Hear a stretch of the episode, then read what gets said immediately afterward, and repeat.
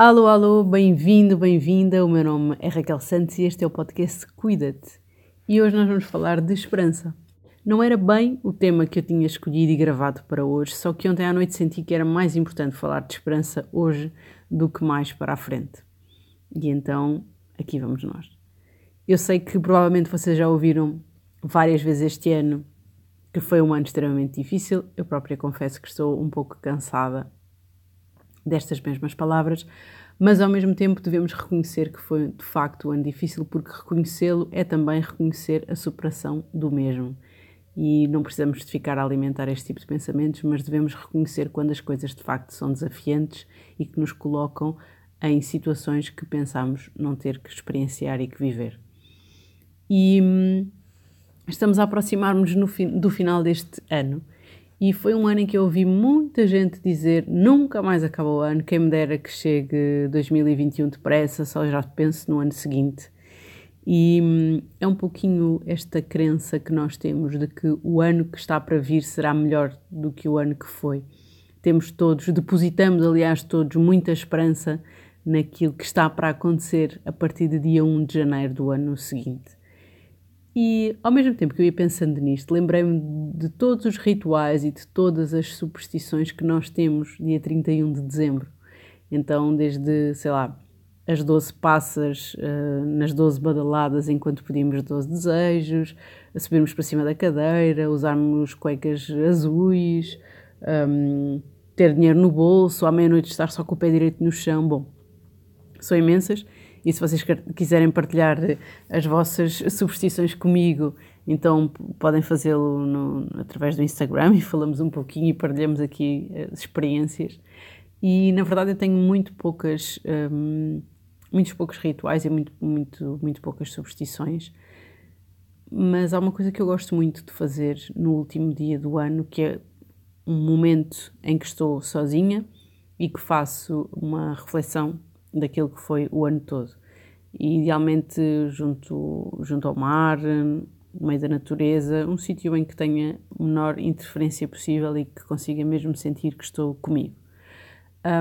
E obviamente que nessas reflexões consigo sempre perceber quais foram as dificuldades desse ano, quais foram as superações, o que é que correu como eu esperava, o que é que fugiu às expectativas para melhor, o que fugiu às expectativas para pior, ao mesmo tempo que crio já uma visão daquilo que pretendo fazer em 2021. Pretendo fazer, que é um bocadinho diferente de desejar, né? E normalmente, quando estamos naquele momento em que estamos quase a virar o ano, aquilo que eu faço é pensar em 3 palavras que eu gostava que definissem o ano que está para vir, expressando uma gratidão enorme por aquilo que aconteceu, independentemente de ter um impacto positivo ou negativo. Expresso a gratidão pelas aprendizagens que fui fazendo e começo a pensar nas 3 palavras que quero que definam o ano de 2021, neste caso. E é um exercício que me sinto particularmente bem, porque não há um objetivo fechado muito definido. Portanto, permite-me ter aqui alguma flexibilidade e ajuda-me a pautar e a modelar as emoções que quero para esse ano. E depois, depois de fazer esta reflexão, fiquei a pensar na importância que nós damos a estes pequenos rituais e foi quando me surgiu a palavra esperança. Porque o que acontece destes pequenos rituais é que nós estamos efetivamente muito crentes de que o que está para acontecer será melhor. Portanto, nós temos esta perspectiva de futuro positivo e a esperança define-se precisamente pela capacidade que eu tenho de ver no futuro resultados positivos. E quando eu acredito nesses resultados positivos, ainda que me pareçam difíceis de atingir, eu vou fazer algo para os atingir. Isto é o que significa ter esperança. É acreditar nesses resultados positivos, ao mesmo tempo que sei que vou contribuir para que isso aconteça. É um bocadinho diferente daquela questão de ficarmos à espera que as coisas aconteçam de forma passiva, não é? A esperança implica uma ação, uma intenção, uma movimentação, uma motivação para ir ao encontro de um determinado objetivo, de um determinado resultado. voltando atrás aos rituais da passagem de ano, o que eu sinto, ou o que eu senti quando estava a fazer esta reflexão, foi que há um comprometimento enorme que nós fazemos quando cumprimos estes rituais. Primeiro, a esperança de que o ano vai ser melhor, e com essa esperança de que o ano vai ser melhor, nós comprometemos-nos ali, naquele momento, a fazer tudo o que está ao nosso alcance, tudo aquilo que nós acreditamos, para abençoar, por assim dizer, o início do novo ano. E achei muito curioso este compromisso que nós encerramos nesta passagem do ano, não é? Estes rituais servem quase como que um selo, um carimbo de que o que quer que haja para ser feito para garantir que vem um bom ano, eu vou fazer aqui e agora. E é engraçado perceber como é que nós nos movemos pela esperança. A esperança é uma construção que alguns autores defendem que é já uma questão inata, outros autores defendem que se vai desenvolvendo através da socialização, portanto, através do contacto que nós vamos mantendo com outras pessoas. E existem várias dimensões dentro da esperança. Temos a dimensão afetiva, que é a forma como o facto de eu ter esperança afeta ou impacta nas minhas emoções. Portanto, quando eu tenho esperança, sinto mais alegre, mais sereno, mais confiante. Portanto, tem esta dimensão afetiva. Depois tem uma dimensão cognitiva, ou seja, quando eu tenho esperança, eu tenho que pensar quais são os objetivos, quais são os resultados, não é? Eu tenho esperança que isto aconteça desta forma, portanto, entra aqui a parte cognitiva em ação. Tem também uma componente temporal, em que eu faço uma medição do que são as minhas experiências passadas e do que é a minha realidade presente, para conseguir enquadrar o futuro, para conseguir prever de alguma forma o que poderá acontecer e até que ponto é que posso ou não ter esperança naquele assunto, tendo em conta a situação atual.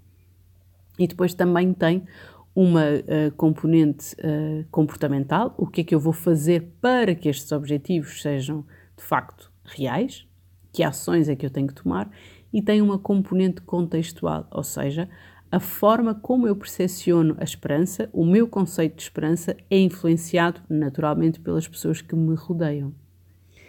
E, mais uma vez, remeteu-me para a passagem de ano. Eu não gosto particularmente de grandes festas na passagem de ano, nada contra, para quem gosta, está sempre tudo certo, desde que cada um faça aquilo que se sente bem, é o mais importante. Eu gosto de uma passagem de ano mais introspectiva.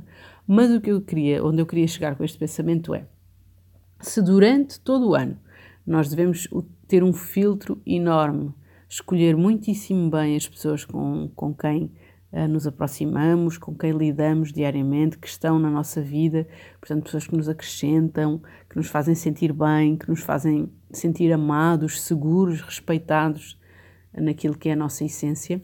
No dia em que encerramos um ciclo e iniciamos outro, devemos ter o dobro da atenção nas pessoas que nos rodeiam, precisamente porque nós estamos a começar um novo ciclo. Quando começamos um novo ciclo, a nossa tendência é para perceber que comportamentos é que queremos deixar para trás, que pessoas é que já não pertencem à nossa vida, que coisas diferentes eu quero implementar, e então eu preciso de ter à minha volta alguém que esteja em sintonia com aquilo que eu acredito que é o melhor para mim. E como a esperança tem esta componente contextual, então devemos ter a certeza que as pessoas que estão ao nosso lado têm conceitos semelhantes, que se aproximam e que se identificam também com o nosso conceito de esperança. São imensos os estudos que nos mostram o impacto da esperança na saúde física e na saúde mental. A esperança é algo que é estudado pela psicologia, filosofia, teologia, pela medicina, pela enfermagem, porque tem um impacto enorme naquilo que é o indivíduo. Mas saltaram-me duas coisas à vista, que são é o impacto da esperança em tratamentos e em questões de saúde física, portanto, como é que a esperança ajuda as pessoas a recuperarem mais rápido de doença física, assim como é muito importante a promoção de esperança em pessoas que estão com quadros depressivos, com pensamentos ou comportamentos suicidas. E num ano que foi particularmente desafiante a todos os níveis, alimentarmo-nos desta esperança tem sido um pilar na nossa capacidade de resiliência, na nossa capacidade de adaptação e de flexibilidade.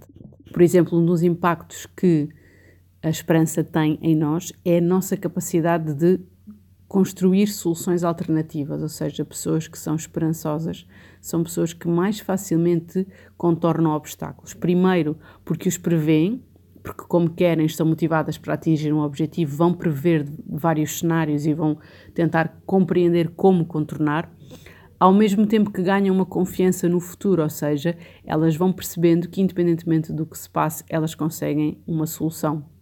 Um bocadinho mais para a esquerda, um bocadinho mais para a direita, em vez do plano A vão ao plano B, mas conseguem uma solução. E isto aumenta a sensação de confiança, por isso tem um impacto extremamente positivo também na nossa autoperceção, na nossa autoestima, na nossa autoimagem.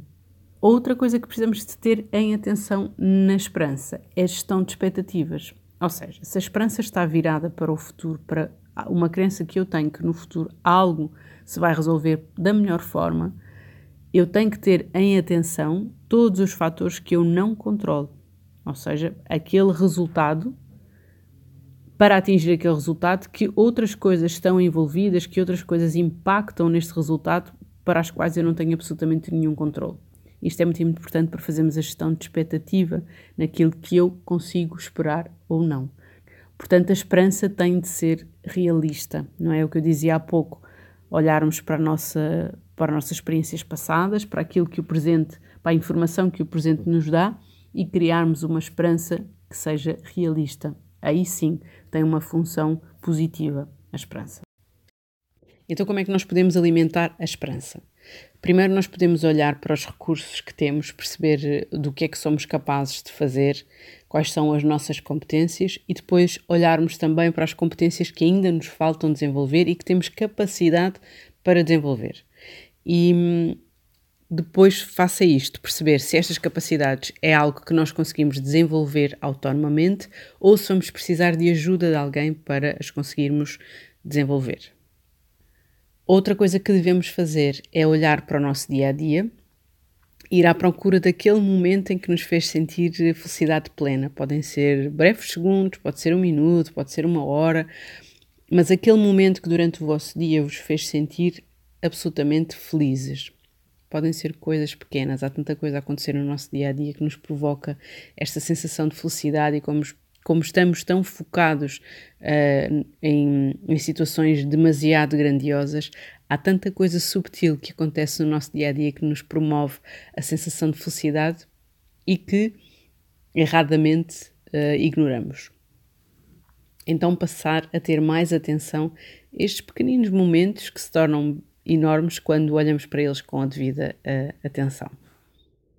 Podemos também escrever objetivos que sejam realistas e atenção que escrever objetivos não funciona para toda a gente. Há pessoas que isto só causa mais pressão e stress e para essas pessoas pode ser mais produtivo escrever objetivos mais gerais e com mais flexibilidade de gestão, de adaptação, aliás, desses objetivos. Há pessoas que funcionam perfeitamente com objetivos fechados e isso motiva-as, portanto é descobrirem o que é que para vocês também funciona.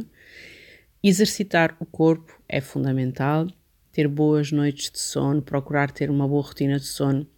Se têm interesse sobre este tema, no meu site vocês encontram um artigo só com algumas práticas importantes para terem maior qualidade de sono e escolher uma alimentação que vos nutre.